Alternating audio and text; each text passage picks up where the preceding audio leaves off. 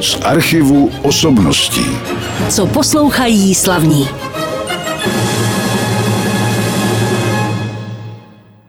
Skončila první ukázka v dnešním vydání pořadu z archivu osobností. Já jsem se rozhodl přivítat dnes ve studiu člověka, se kterým se znám už dlouhá léta. Protože kdysi, když jsme vysílali cykly zdravotních pořadů na Rádiu Klasik Praha a hlavně o problematice seniorů, tak jsme se spolu často setkávali. Já vítám dnes ve studiu pana magistra Jana Lormana. Dobrý den. Dobrý den. No a musím říct, že vy jste byl po dlouhá léta hlavním představitelem organizace Život 90 pomáhající seniorům. My si o ní budeme povídat samozřejmě.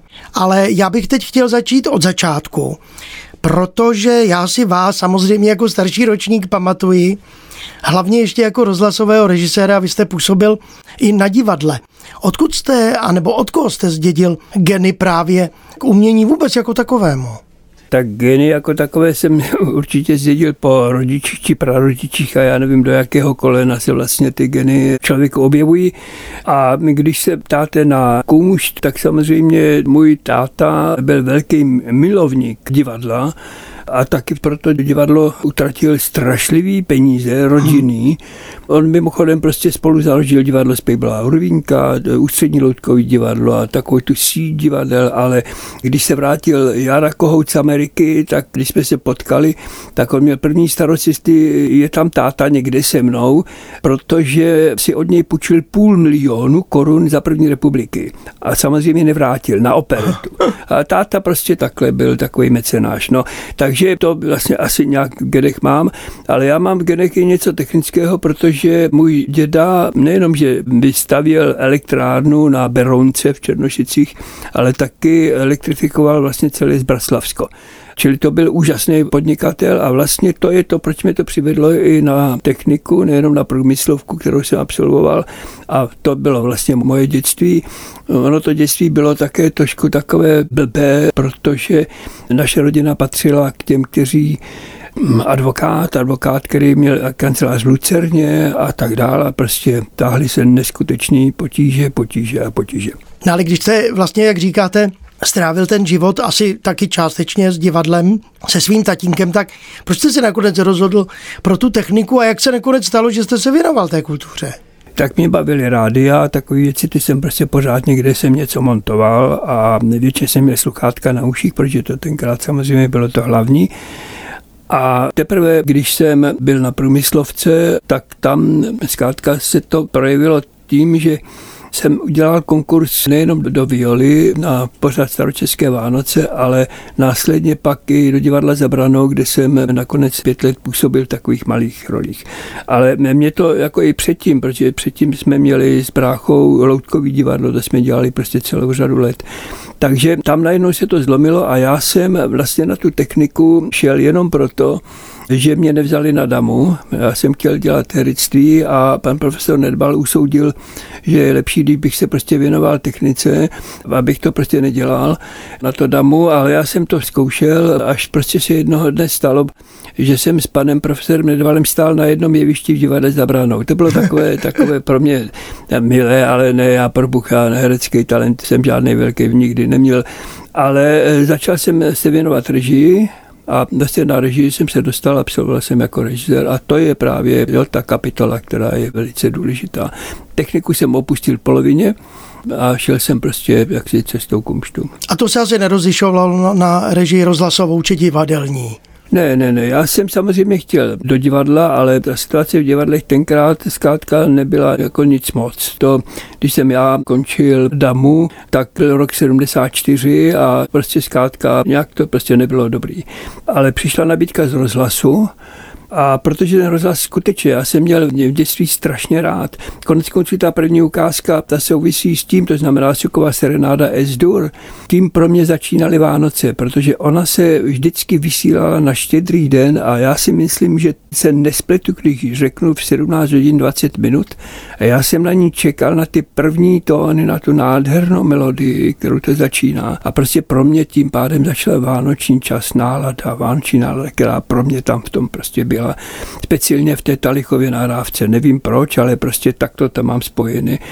No, ale ten rozhlas jsem rád poslouchal a měl jsem k tomu vztah už jako dospívající a mě to hrozně bavilo. Takže to nebyla jaksi jako cesta úplně z nouze.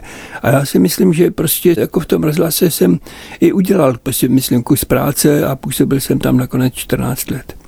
Už jsme se teda dostali do toho pozdějšího období, kdy jste působil v československém tehdejším rozhlase. Já vás teď poprosím o druhou hudební ukázku a pak si o tomhle období asi ještě něco povíme.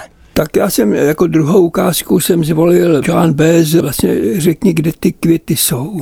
Je to píseň, která je obrovským, obrovským protiválečným poselstvím a ta prostota, se kterou ona to zpívá, tak ta je prostě neodolatelná. Joan Bess se jmenuje ta pěvkyně, kterou jsme teď eh, slyšeli. Vy jste mi říkal, že to američanka. Já teda jsem o ní si něco trošku zjišťoval na internetových stránkách, ale to mohou naši posluchači udělat také. No a tahle ta píseň v tom českém překladu Řekni, kde ty květy jsou, je známa třeba od Marlene Dietrich, že o dalších umělkyň, které ji zpívali. A bylo to přání mého dnešního hosta, pana magistra Jana Lormana. Za chviličku budeme poslouchat další hudbu, mezi tím se ještě vrátím k tomu vašemu působení v československém rozhlase a chtěl bych trošku zavzpomínat na další jméno, které tehdejší rozhlasoví posluchači určitě pamatují a to je paní Blanka Lormanová. Vy jste se seznámili s vaší paní v rozhlase? Ne, ne, ne. My jsme se seznámili na Lidové konzervatoři, protože oba jsme se v jistém roce, který vám už teď nedokážu odhalit, rozhodli, že budeme studovat herectví.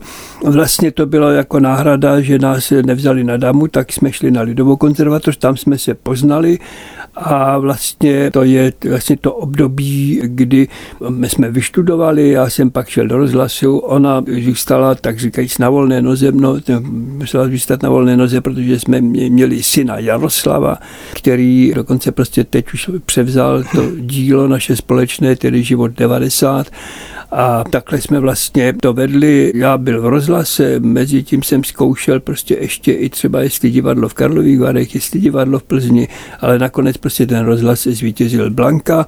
Měla nádhernou kariéru, ale zase víc filmovou než divadelní protože ji určitě znáte z řady filmů Jiřího Mencla, Kachyňovy filmy, Prostě to jsou nádherné role, nezapomenutelné. Ona prostě měla pro film obrovský talent. A vy jste se spíš držel teda té rozhlasové práce. Ano, a mě to strašně bavilo. Když jsem přišel do rozhlasu, tak jsme si o tom povídali, jak s panem Jiřím Horčičkou, že jo, prostě s oním legendárním režisérem, a já nevím, proč jsem utrousil, že jdu do rozhlasu, proto, protože tam nejsou kulisy, protože mě vždycky štvalo, když jsem dělal divadlo, jako jsem asistoval v radě špičkových režisérů, ale prostě Víte, vždycky se to zatrhlo na tom, když byla prostě technická zkouška a teď výprava a kostýmy a tohleto a rekvizity. Asi byly neskutečný trable, protože nikdy nic nebylo v pořádku, nikdy nic nebylo včas a tak. A jsem řekl, prostě ten rozhlas je takový prostě prost od toho. A mm-hmm. víte, on jde prostě přímo, jako neodpoutává vás nějakým prostě vnějškem. Jo? Ta koncentrace na nitro člověka je tam prostě úžasná. A skutečně prostě jako poznáte dobrého rozhlasového režiséra, dobrého rozhlasového herce podle toho, jestli vlastně vám mluví přímo do mozku. To je zvláštní, to znamená, on musí ten mikrofon, který má před sebou, považovat za onoho posluchače takhle na něj, myslím, koukat a prostě to vnímat. A to je prostě úžasný. A mě tam bavilo, já jsem dělal celou řadu literárních pořadů dramatických. A pak jsme samozřejmě se pustili do stereofonie, která tenkrát začínala vlastně po druhé, protože poprvé začínala před rokem 68. Ano, tam u toho byl Jan Fuchs, eh, Henke a další. Ale pak to zatrhli a my jsme to rozjížděli znovu. A to mě úžasně prostě bavilo. To znamená najednou ten prostor, který se tam otevřel a to, eh, že prostě eh, jak si najednou můžete něco další dimenzi do toho dostat.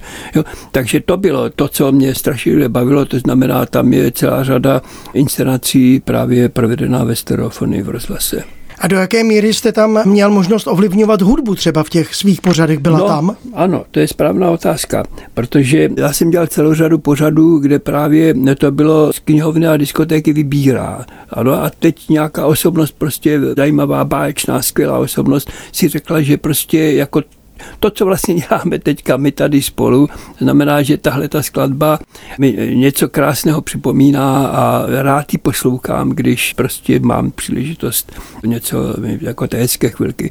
Takže k tomu vlastně i patří ta další ukázka a to je z Mahlerovy páté symfonie a Adagetto. Víte, to je vám najednou úžasný překvapení, když on ve čtvrté větě Mahler najednou otevře obrovský lirický sdělení, to je něha. Přitom samozřejmě Mahler je plný jako až racionality v té muzice. On, on to má domyšlený, prostě proč, nebo co si třeba půjčí určitou melodii, kterou tam prostě do toho vsadí. Ono konec konců tady i tahle ta věta je zase určitá verze na Beethovena, že jo? to není jen náhoda, že je to takováhle melodie ale mě to prostě překvapuje a mě strašně prostě ta eh, liričnost je pro mě hrozně příjemná. My jsme vybrali pro našeho dnešního hosta, pana Jana Lormana, tu část věty to páté symfonie Gustava Mahlera s Českou filharmonií, kterou řídil Václav Neumann, nebo on to vybral vlastně, protože si ty ukázky přál i v určité interpretaci, což je samozřejmě správné a moc za to děkuju. A teď se zatím bavíme ještě o tom rozhlase. Když jste vlastně opustil rozhlas, bylo to najednou nebo k tomu docházelo postupně? Víte, tam to bylo docela nepříjemné vyvrcholení té rozhlasové kariéry, kdy jsem se rozhodl, ne a tohle už nedu, to, tomu už já nepojedu a půjdu prostě v divadlu. Protože koncem 80. let už to samozřejmě v rozhlase se začalo všeli jak prostě lámat a najednou vám tam prostě přišli do vedení rozhlasu lidé, kteří byli napojeni na určitou organizaci, já nechci říkat přímo prostě STB, ale prostě to je jako něco tam bylo. Hmm. A najednou se začalo to valit úplně jiným směrem a to ne. Takže byla příležitost zajímat se o místo ředitele v divadle SK Neumana, to jsem udělal a nakonec jsem tam uspěl a zkrátka rozhlasem jsem se rozloučil a šel jsem k divadlu. To divadlo mě samozřejmě pak dlouho nevydrželo libenské, protože samozřejmě přišel 89. rok a všichni ředitelé dali jaksi své funkce k dispozici. V další jsem neuspěl, v dalším výběrovém řízení, ale vrátil jsem se a šťastně do divadla Zabrano, kde jsem působil předtím a tam jsem byl ale chvíli, protože úplně současně jsem založil život 90, nebo dali jsme dali dohromady prostě život 90. A najednou ten život 90 začal se tak prudce rozvíjet, to bylo něco tak úžasného, že já jsem nakonec na to divadlo neměl čas. Hmm. A musel jsem prostě udělat to, že jsem dal o tom Maru Kryčovi výpověď a prostě vrhnul jsem se na život 90. Takže to bylo rozhodnutí, které bylo klíčové. Já ho vůbec nelituju. Samozřejmě divadlo mě chybí, ale prostě to poslání, který má život 90, to dneška prostě nevyprchalo, je stále prostě významné. No a divadlo je tam také, divadlo u Valšu, o tom si budeme povídat taky v našem pořadu. A co vaše paní, paní Blanka? Vy jste říkal, že jste spolu zakládali právě organizaci Život 90. I ona jak si pověsila herectví na hřebík? Nepověsila, ale víte, najednou prostě byla nová doba a už těch příležitostí nebylo tolik. Ale ona začala pracovat v životě 90 a měla tam prostě plno práce, ať už prostě když vedla senior telefon, nebo když vedla to patro vzdělávací a společenské patro, to je vlastně patro domu v ulici Karoliny Světlí, kde máme vlastně sídlo, tak o to se starala. Ale samozřejmě ona svým přesahem se starala ještě o celou řadu věcí a dávala té organizaci takovou, jak bych to řekl, mateřskost. Někdo taky z blízkých nám řekl, no vidíte, každá organizace musí mít otce a matku. A vy to máte takhle, takhle dobře nastavený. Měli jste to dobře rozdělené. Teď už, jak jsi říkal, tu funkci ředitele života 90 převzal váš syn, ale teď opouštíme to v podstatě rozhlasové období vaše a divadelní období vaší ženy. Budeme se věnovat životu 90, ale předtím bychom si mohli pustit hudbu. Tak co to bude teď?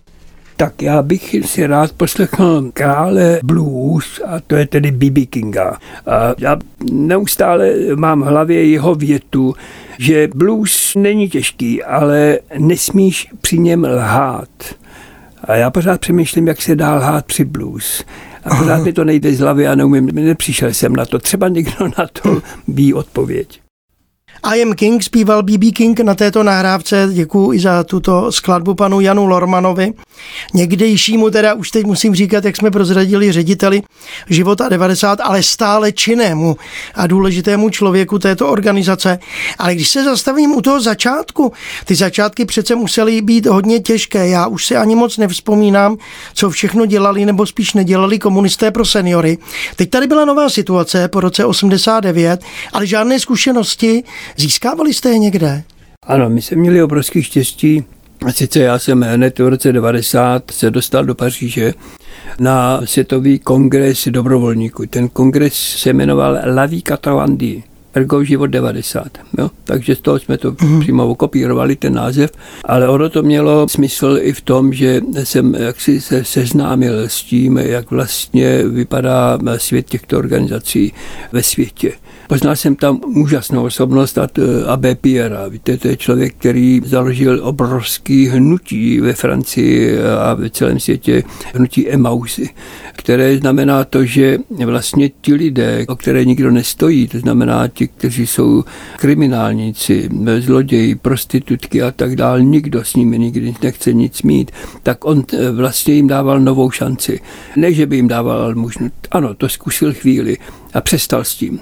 Ale on říkal, tak tady máte kus pozemku a tady na tom pozemku si postavte na střechu nad hlavou a na tu střechu si vydělejte tím, že budete chodit po Paříži uklízet půdy a sklepy to haraburdí, které ho tam teď přivezete, tak vyleštíte, opravíte a budete je prodávat v second handu. A tím si vyděláte na tu střechu a tu si postavíte. A pak budete tady bydlet v komunitě a budete prostě pracovat nejen pro svou obživu. A to je poslání, které se prostě naplnilo naplňuje dodnes. Jinými slovy, i ve stáří o vás nepřestanou mít lidi zájem. A teď jde o to najít si ve stáří tu svoji šanci. Mít tu sílu a najít novou šanci. A to je prostě to, co mě strašně oslovilo v Paříži. Pak jsme měli další příležitosti v zahraničí vlastně jsme se snažili do Česka přivést projekty a služby, které tady v žádném případě nebyly. Protože my jsme vlastně začínali tehdy, kdy byly domovy důchodců, něco jako kasárna, kdy vlastně byly kluby důchodců, kde každý odpoledne na hodiny chodili prostě místní seniori hrát karty a pít kafe a nic.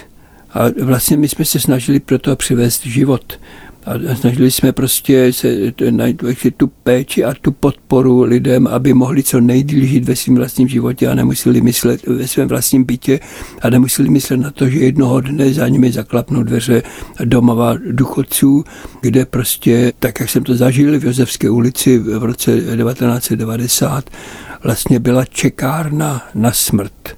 Hmm. Já jsem tak napsal i o tom článek do světa v obrazech, a vlastně to byla ta pohnutka, prostě ne čekáno na smrt, ale to, že prostě člověk má před sebou pořád ještě obrovskou šanci a je jenom na něm, jestli to dokáže naplnit. Samozřejmě musí i překonávat obtíže, velké obtíže, někdy zdravotní. A vlastně najednou ta síla člověka se tam obrovsky pozná. Ale vy pro tu změnu k tomu pozitivnímu myšlení můžete vytvořit jakousi startovací čáru, nebo jak těm lidem je možné pomoci, aby nebyli takový, jak říkáte, pít kafe, hrát karty. Ano, právě proto jsme dali dohromady centrum Dům Portus v ulici Karolní Světlí, kde vlastně jsme nezačali lůžkovým oddělením, které je tam teď taky ale prostě to první bylo vzdělávání. Chodit prostě na různé kurzy, setkávat se a vytvářet společně. My jsme prostě spoustu věcí dali dohromady jen jako dobrovolníci, protože jsme neměli z začátku vůbec žádnou podporu. Několik let jsme takhle působili, ale nás prostě těšilo vytvářet společenství. Dělali jsme společné Vánoce, dělali jsme vánoční projížďku Prahou, kdy jsme prostě těm, kteří o Vánocích nemohli se dostat třeba z pátého patra dolů, kdy se báli, že je Klusko a tak dále, tak jsme jim nabídli projížďku Prahou s tím, že navštívíme různá krásná místa a vlastně takovéhle projekty se prostě ujaly a vlastně jako lidé se přidávali k nám, to bylo metoda sněhové koule. My jsme vlastně měli občanské združení a na začátku nás bylo pět, začali jsme u nás po býváku a skutečně jsme měli prostě valnou hromadu na Smíchově za dva roky a tam už se, už se nevešli ti, kteří tam přišli.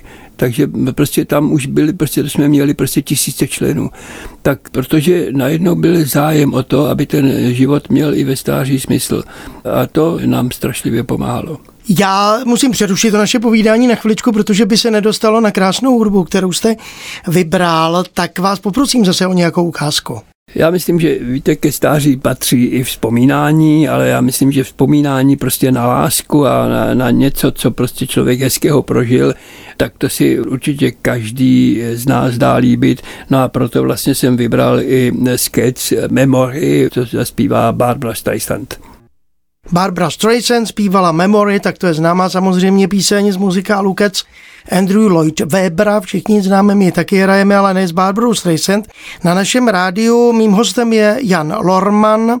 Už jsme teda to řekli, ale možná připomeňme, že jste tuším až do loňského roku dělal ředitele Života 90 a teď jste štafetu předal mladšímu a svému synovi, což je teda chválihodné, pokračuje v té rodinné tradici v tom, jak se starat o seniory, protože o ně se moc lidí nezajímá, respektive mladší lidé mají pocit snad, že seniory nebudou. Na mě to někdy dělá ano, tenhle je, je ten to dojem. Tak, je to tak. Ale víte, ono je to přirozené, protože proč by, když je člověku 20, tak myslí prostě prostě na lásku a na takové věci a proč by myslel prostě na to, že mu jednou bude 80 let a budou ho bolet nohy. Proč by na to měl myslet? Já se nemohu jenom krátce nedotknout teď té situace, která zasáhla asi každého, kdo není teda úplně otrlý a to je situace s koronavirem. Seniorů se to samozřejmě dotklo hodně. Dneska už je to trošku jiné přece jenom, ale jak oni to nesli, jaké byly ty pro ně největší problémy? Největší problém byla osamělost izolace, která byla nakonec prostě horší než důsledky oné infekce. A my skutečně máme zachyceno, že když někde v nějakém domově udělali tvrdou izolaci, tak tam ti lidé psychicky nevydrželi. Jo, celá řada z nich, ale to samé se týká i těch, kteří byli doma a jako opět, tak si z těch dobrých důvodů ta rodina se snažila prostě uzavřít doma, že se o všecko postará, jenom mami, prosím tebe, nikam nechoď ale člověk potřebuje ty vztahy, potřebuje druhého vidět, slyšet, dotknout se. My jsme pořád prostě říkali, prosím vás pěkně, nechte, ať se ty lidi můžou obejmout. Obětí je strašlivě důležitý pro člověka v každém věku, ale ve stáří tím spíš. No, to je samozřejmě pravda. Já jsem vás o tom slyšel mluvit, myslím na obrazovce České televize nebo na jiném místě. A jak jste jim v tom mohli pomoci vy? Myslím, že asi hodně lidí i volali na vaši linku. Ano, volali a my jsme byli v takové síti, kdy jsme pomáhali donášet léky, pomáhali potraviny, venčení pejsků a tak dále, takovéhle služby těm, kteří žijí doma. A těm, kteří žijí v domovech pro seniory či někde v LDNkách, tak těm jsme nahráli úžasný prostě videa, protože herci natočili povídky, básničky, písničky, všecko možné a to jsme jim vlastně posílali, aby nebyli sami. Opustme trošku smutnou tématiku, pustíme si další skladbu, pak se totiž budeme věnovat příjemnější záležitosti a to je divadlo. A nakonec Život 90 má svoje webové stránky, tam naši posluchači mohou nalédnout a mohou si přečíst víc o vaší činnosti. Tak co zahrajem teď?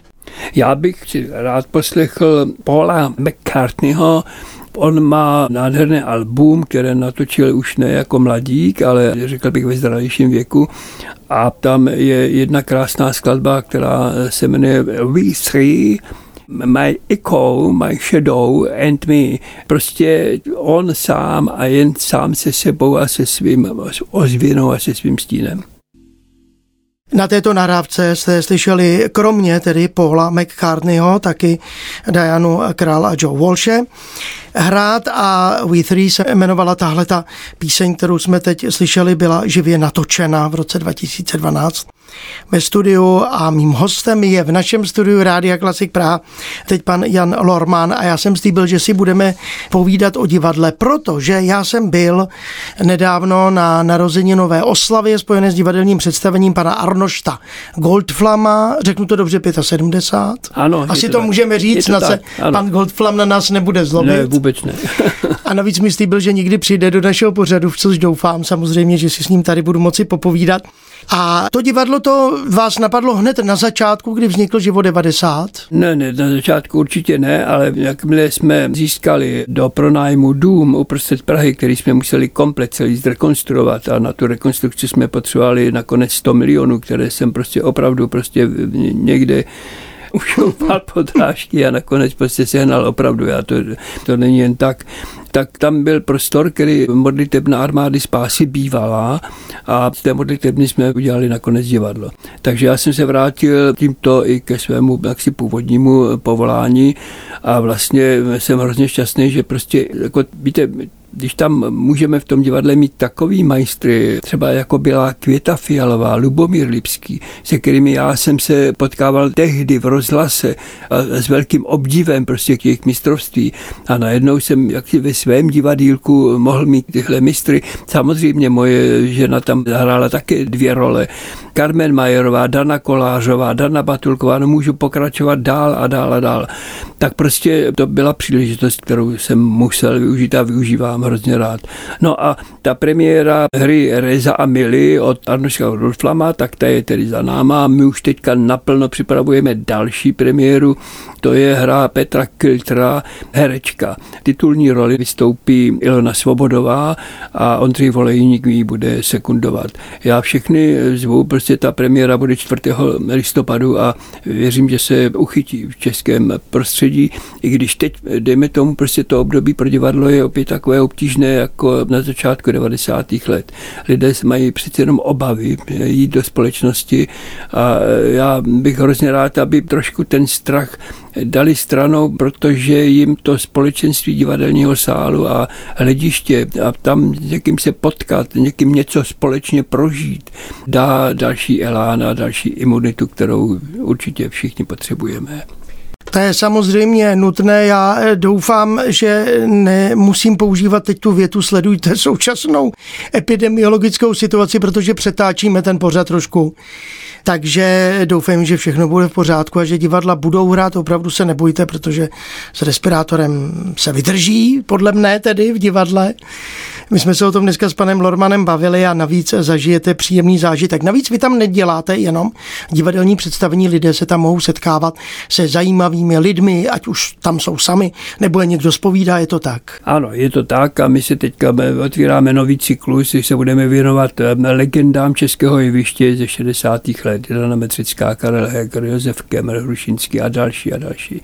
Takže toto myslím si, že tak stojí prostě za to jako jít někam někam a potkat se vlastně se svědky, kteří s těmito lidmi, ať už žili, přímo, třeba v rodině, anebo se potkávali jako kolegové na jevišti. My tam chceme přinést svědectví o těchto legendách českého jeviště.